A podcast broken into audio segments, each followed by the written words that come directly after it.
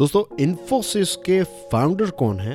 Sure आपको ये जवाब पता है एन आर नारायण मूर्ति साहब। उनका एक कोट है growth is painful change is painful but nothing is as painful as staying stuck where you do not belong N R Narayana Murthy साहब जो हैं, वो जो रैग्स टू रिचेस वाली स्टोरी होती है ना कि कुछ नहीं होता है और फिर मेहनत की, कुछ आइडियाज़ जो हैं वो सक्सेसफुल हुए और फिर आप एक बहुत ही ऊपर के लेवल तक, एक टॉप लेवल तक पहुँच गए। वैसी ही कहानी एन आर नारायण मूर्ति साहब की है। और वो कहते हैं growth is painful change is painful लेकिन ऐसी जगह पर बैठ जाना, ये पेन की वजह से, ये पेन का जो खतरा है, या फिर एक साइकोलॉजिकल डर है कि नहीं यार, ये करेंगे तो ऐसा हो जाएगा, ऐसा हो जाएगा।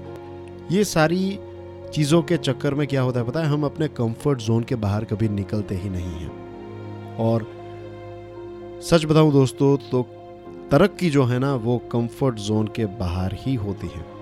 अगर आप जॉब कर रहे हैं तो आपने ये ये अनुभव ज़रूर किया होगा कि जब आपने जॉब स्टार्ट की थी नई नई जॉब स्टार्ट की थी तो उस टाइम पर चीज़ें काफ़ी डिफ़िकल्ट फील हो रही थी।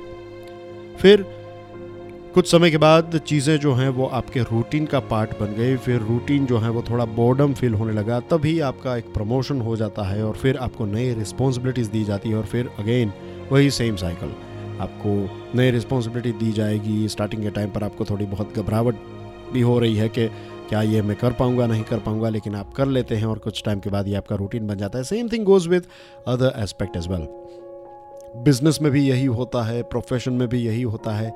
सब्जेक्ट्स के साथ भी यही होता है। बहुत सारे स्टूडेंट्स ऐसे होते हैं जिनको इकोनॉमिक्स जो है वो पसंद नहीं होता। किसी को साइंस नहीं पसंद, किसी को मैथ्स नहीं पसंद, किसी को एक्सेट्रा एक्सेट्रा बहुत सारे ऐसे सब्जेक्ट्स हैं जो पसंद नहीं रहते। दूसरे सब्जेक्ट्स पसंद है लेकिन एक ही सब्जेक्ट में प्रॉब्लम आ रहा है। तो ऐसी सिचुएशन में हम क्या करें? ऐसी सिचुएशन में यही है कि भले ही पेनफुल लगे, आप वक्त निकालिए, उस चीज़ को बार बार करिए। उसके बेसिक्स को समझिए।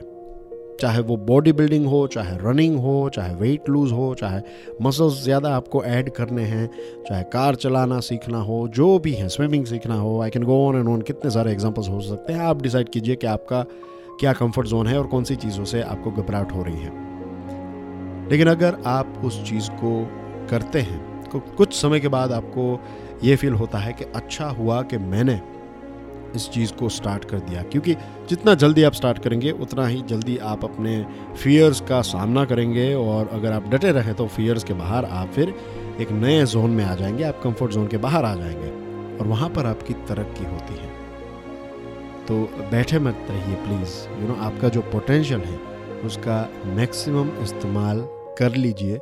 जीवन बहुत ही छोटा है। जितना हो सके उतना एक्सप्लोर कीजिए अपने पोटेंशियल को और ये बात याद रखिए, चाहे आप टॉप लेवल पर हो या फिर स्टार्टिंग लेवल पर, नए एरिया में जब भी हम एंटर करते हैं तो वो पेनफुल ही होता है।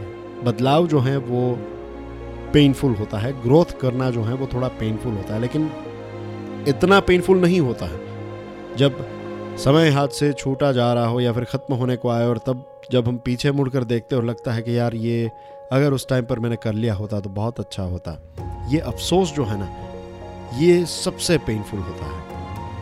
तो ग्रोथ का पेन और चेंज का पेन सहना इजी है और थोड़ा साहस करके कूद जाइए सारी चीज़ें जो है वो ठीक हो जाएगी। But keep moving on that's what I am trying to tell and I Narayana Murthy Growth is painful, change is painful, but nothing is as painful as staying stuck where you do not belong. Thank you very much for listening to this podcast कल फिर सुबह छह बजे मिलेंगे। तब तक के लिए जय हिंद।